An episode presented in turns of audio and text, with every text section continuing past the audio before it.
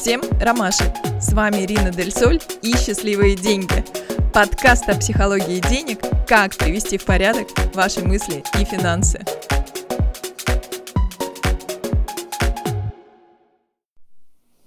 Всем доброго дня, с вами Ирина Дель Соль, и сегодня про маму и деньги, про отношения с мамой, как э, отношения с мамой влияют на деньги – Успех имеет лицо матери. Это знаменитая фраза Берта Хеллингера. И как вообще это может быть связано? И что можно сделать, если у вас отношения с мамой э, в детстве были не очень, и если у вас отношения сейчас не очень? А, вот как с этим быть? В общем, на самом деле ситуация идет корнями в детство, и в детстве Вспоминайте, вот как мама к вам относилась. Относилась э, э, с любовью, с нежностью, с теплом. Там, как я говорю, целовала в попу, помогала, поддерживала. Э, Теплая, принимающая мама, поддерживающая мама. Есть мамы, которые, наоборот, не поддерживают, холодные, а, и спокойные, может быть, просто в силу темперамента своего. Ну, то есть вот они такие флегматичные или а, холодные в силу воспитания своего, холодные а, в силу своей жизненной истории. Мы не знаем, по каким причинам мамы могут быть холодные, но вот они холодные. Я, в смысле, не знаем, по каким причинам именно вот ваша мама, например, могла быть холодной. Потому что у нее какая-то своя история. Естественно, это в терапии все раскрывается, и в терапии а, становится понятно, а почему мама именно такая, почему она стала такой. Ну, то есть это же не просто так тоже. А, поэтому обвинять маму в том, что она холодная, или в том, что она не поддерживала, или в том, что вот она себя так вела, а, смысла нет, но есть смысл прорабатывать э, эти вещи и идти в глубину. Итак, как вообще связаны деньги и мама? А, смотрите, в первую очередь, конечно, это самооценка. Как э, человек сам себя оценивает, и он в любом случае опирается на то, что у него а, было в детстве. А, вот как э, мама вас оценивала, что она вам говорила. Ты у меня самый лучший, самый красивый, самый-самый. Или смотри, какой ты молодец, смотри, сколько ты всего сделал. Девочки говорили, смотри, какая ты умница, красавица, и все у тебя получится, я в тебя верю. Ну, то есть вот таких родителей там поискать еще надо. Ну, возможно, у кому-то повезло, и такие родители были. Но чаще всего приходят люди с а, советским воспитанием, а, родители, у которых э, советского воспитания, и, соответственно, там все намного жестче, намного проще. Надо работать, ты должен нести ответственность, у тебя руки из жопы растут, у тебя что там, ну, ты, ты, ты что, дурак, да как ты мог вообще, да куда ты... Вот этот голос очень часто звучит в голове у человека, когда появляется какая-то идея, и он загорается этой идеей, он такой, ну вот сейчас, сейчас, сейчас я вот пойду, вот сейчас, не знаю, там, книгу напишу, картину нарисую, проект запущу, бизнес запущу, а, там еще что-то, еще что-то. И вот этой вот идеей человек загорается, и потом вдруг в голове начинает звучать голос, да сиди, да куда ты, да посмотри, сколько вон там этих а, людей, которые уже запустили, магазины открыли, а, уже бизнесом занимаются, да куда там психологи, ну что психологи разве зарабатывают, разве это профессия вообще, да сиди куда ты, разве психологам можно много заработать, найди себе нормальную работу. Вот эти все голоса в психологии называются интроекты. Э, интроекты — это вот как раз голоса, которые звучат э, и э, говорят что-то не очень хорошее людям, которым, у которых пришла идея, и они их останавливают в этот момент. Ну, то есть самооценка или вот эта поддержка. Есть просто телесные отношения еще между матерью и ребенком. Знаете, когда я путешествовала по Индии, я в Индии была пять раз, я путешествовала по Индии, я заметила, что а, индийцы, они а, до 4 лет носят своих детей на руках, практически не отпуская а, на пол. То есть они у них особенно даже не ходят, дети маленькие. У них нет колясок, вообще практически я очень редко видела коляски. Они все время с детьми на руках. Если мама не может, то в этот момент, значит, тетя может, или бабушка, или дедушка, или дядя, или папа, или еще кто-то. Ну, то есть все передают ребенка с рук на руки, и ребенок всегда на руках, у него всегда телесный контакт. И дети в Индии практически не плачут. Ну, то есть для меня это был культурный шок.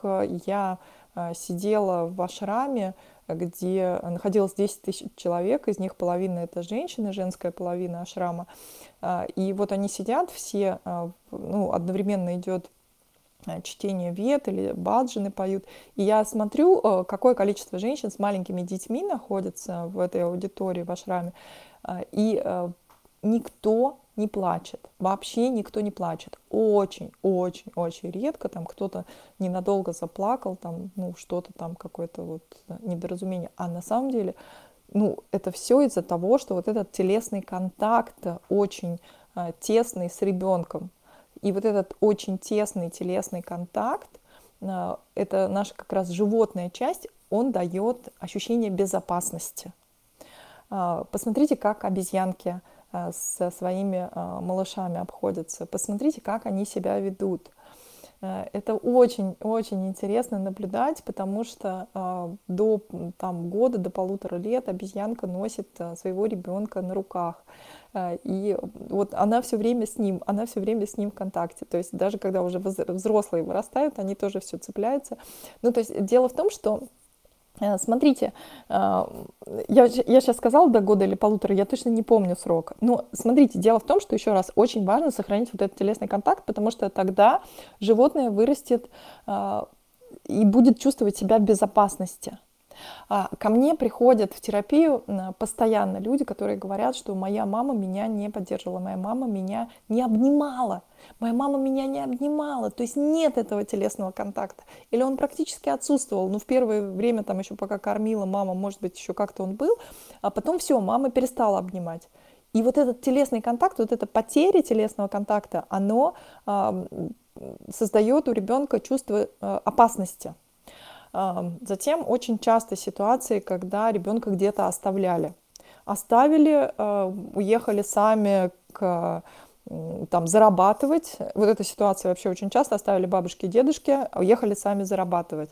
Все, у ребенка а, считайте, что это вот будущая дорога к терапевту, потому что опять нет ощущения безопасности, опять есть ощущение отвергнутости, покинутости, и э, ребенок живет с травмой отверженности. Несмотря на то, что это может быть вообще там, знаете, мама уехала на несколько дней а, куда-то там, не знаю, экзамен сдавать или э, рожать э, второго ребенка, и у, мал, у малыша может быть ощущение отверженности и покинутости. Мы не знаем, в какой момент у человека наступила травма, мы это садимся и исследуем, в какой момент вообще это появилось. А, следующий вопрос. Ну, то есть понятно, что очень-очень много вот этих факторов.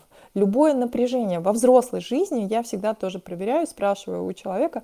Э, иногда приходит человек и говорит, «А, слушайте, у меня такие хорошие отношения с мамой, все так классно, все так чудесно. Вообще просто вот я прям обожаю свою маму. Ну да, в детстве там был не очень, но сейчас вот все классно, мы с терапевтом поработали, все здорово, все, все замечательно, все супер вообще. А, начинаю спрашивать, а, э, хорошо, вот расскажите, как вы э, делитесь с мамой, чем вы делитесь с мамой, а, что вы готовы ей рассказать, что вы не готовы маме рассказать. Я всегда смотрю, где напряжение, то есть напряжение в контакте, напряжение в контакте с э, мамой. Ну, мы сейчас говорим про маму, я про папу пока не трогаю. Но вот напряжение в контакте, вот это напряжение в контакте, оно сразу подчеркивает, где, где провал, Готовы ли вы маме рассказать, сколько вы зарабатываете? Готовы ли вы с мамой поделиться а, тем, какие у вас отношения с мужем? Готовы ли вы маму подойти, обнять? Готовы ли вы маме сказать а, откровенно, что у вас сейчас на душе, что с вами происходит? Поделиться с ней, как с близким другом. Вот готовы ли вы? Насколько вы готовы поделиться с ней? И вот эти отношения, а, они сразу показывают, где тонко где тонко, там рвется. Вы слушаете подкаст Ирины Дель Соль «Счастливые деньги». А, что делать, если мама уже пожилой человек, ее исправлять э, мы не будем, естественно, маму уже не исправить, она такая, какая есть, и как вообще быть в этом случае, как идет работа с э, терапевтом. А, работа с терапевтом, во-первых, строится на том, что а, прорабатываются травмы, травмы все, вот травма там отверженности, если она была, обиды какие-то, или чувство вины перед мамой, если оно было или есть, чувство стыда за маму, за то, что мама такая. Я часто вижу, что некоторые люди стыдятся своих мам. А, и вот эти все-все чувства прорабатываются, и после этого а, мы смотрим, ну, понятно, откуда, что там родом, и это не работа на несколько лет. Сейчас это можно сделать все гораздо быстрее. Это я, знаете, в свое время там ходила к психологам на группы а, и там годами прорабатывала это все. Сейчас можно все это сделать намного быстрее. Не нужно там много-много-много лет терапии.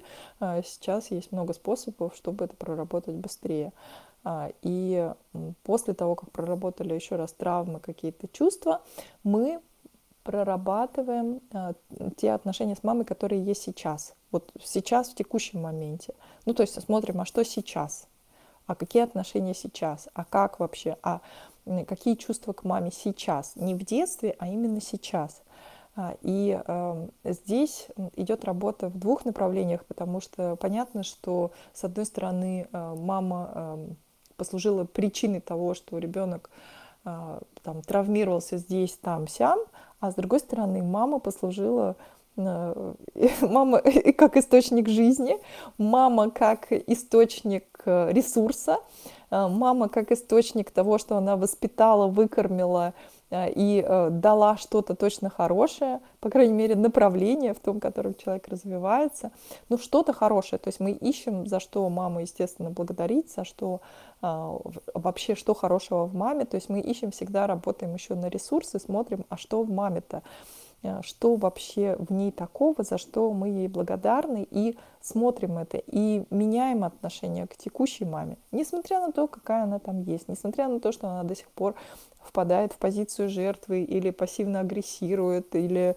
э, вас в чем-то обвиняет, или говорит какие-то гадости вам, там еще что-то. То есть задача принять маму и полюбить ее такой, какая она есть, вообще вот просто со всеми, со всеми вот ее чертами характера, э, со всем, со всем ее прошлым, понять, простить. А, ну, то есть это глубинная работа, это работа с психологом. А, я сегодня в одном чате прочитала, ребята занимаются тем, что они пишут э, дневник своей жизни, и парень один написал, он сказал, что он, он очень правильно сказал, он сказал, что, вы знаете, я вот, говорит, прочитал книгу «Дневник память жизни, господи, я забыла, как называется книга, ну неважно.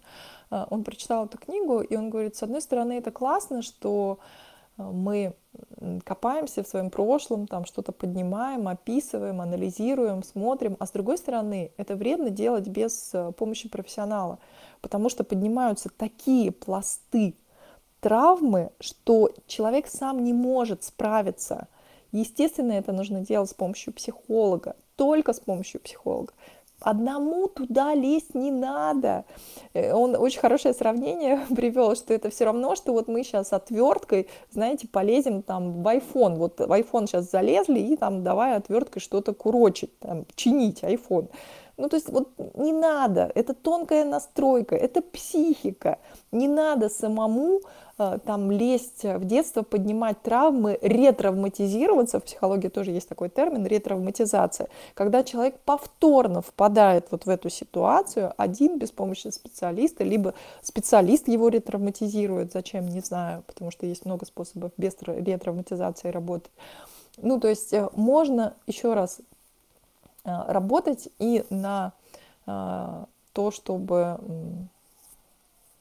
травму прорабатывать с человеком и на ресурс работать, но самому туда лезть не надо. Еще раз, вот люди ходят, многие такие унылые, такие грустные, без ресурса, И знаете, как мой друг говорит, все, все несчастья от уныния. Он говорит, все, причина всему это уныние. Вот если вы поймали себя на унынии, где-то вы сами там, не знаю, сами самостоятельно проходите какие-то курсы, какие-то марафоны, или вас психолог вгоняет в уныние, такое тоже бывает Вот прям реально есть психологи унылые, после встречи с которым э, хочется не петь и танцевать и прыгать, а хочется, ну, прям вот сесть и рыдать уже после, после встречи с психологом. Я встречала ra- разных психологов. Э, вот, поэтому, ребят, смотрите, у вас э, после встречи с человеком, который вам нравится, должно быть чувство приподнятости, должно быть чувство надежды, что все будет классно, все будет хорошо, что это можно проработать.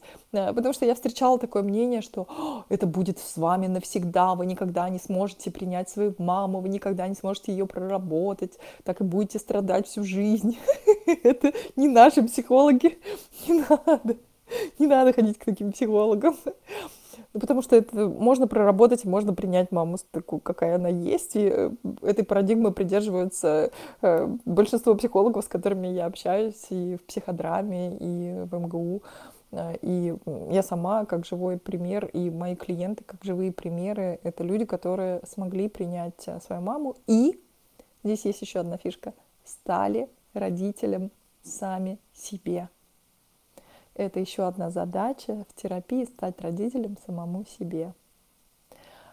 Поэтому, друзья мои, еще раз, работайте с мамой очень аккуратно, очень бережно по отношению к себе. Не впадайте в уныние. Не все так плохо. Все можно исправить.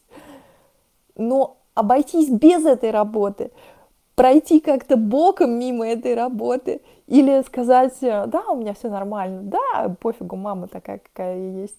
Ну, не получится, не получится, потому что оно все равно будет фонить, оно будет влиять на ваши отношения и с мужчинами, и с женщинами, и с самим собой, а, и с деньгами в первую очередь, потому что родительский сценарий еще идет. А, сегодня на диагностике была девушка, которая Э, рассказала э, ее ситуацию, ну, свою ситуацию, я не буду рассказывать, какая там сложная ситуация, но смысл в том, что она в точности повторяет, э, она увидела это на диагностике, она в точности повторяет родительский сценарий, мамин сценарий, один в один, один в один, понимаете?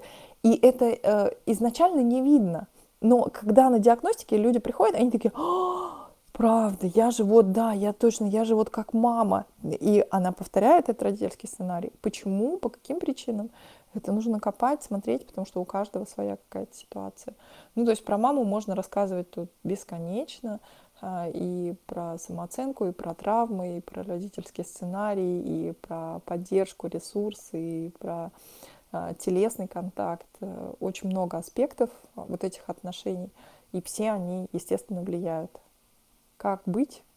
Приходите на диагностику, приходите в терапию, приходите в денежную программу.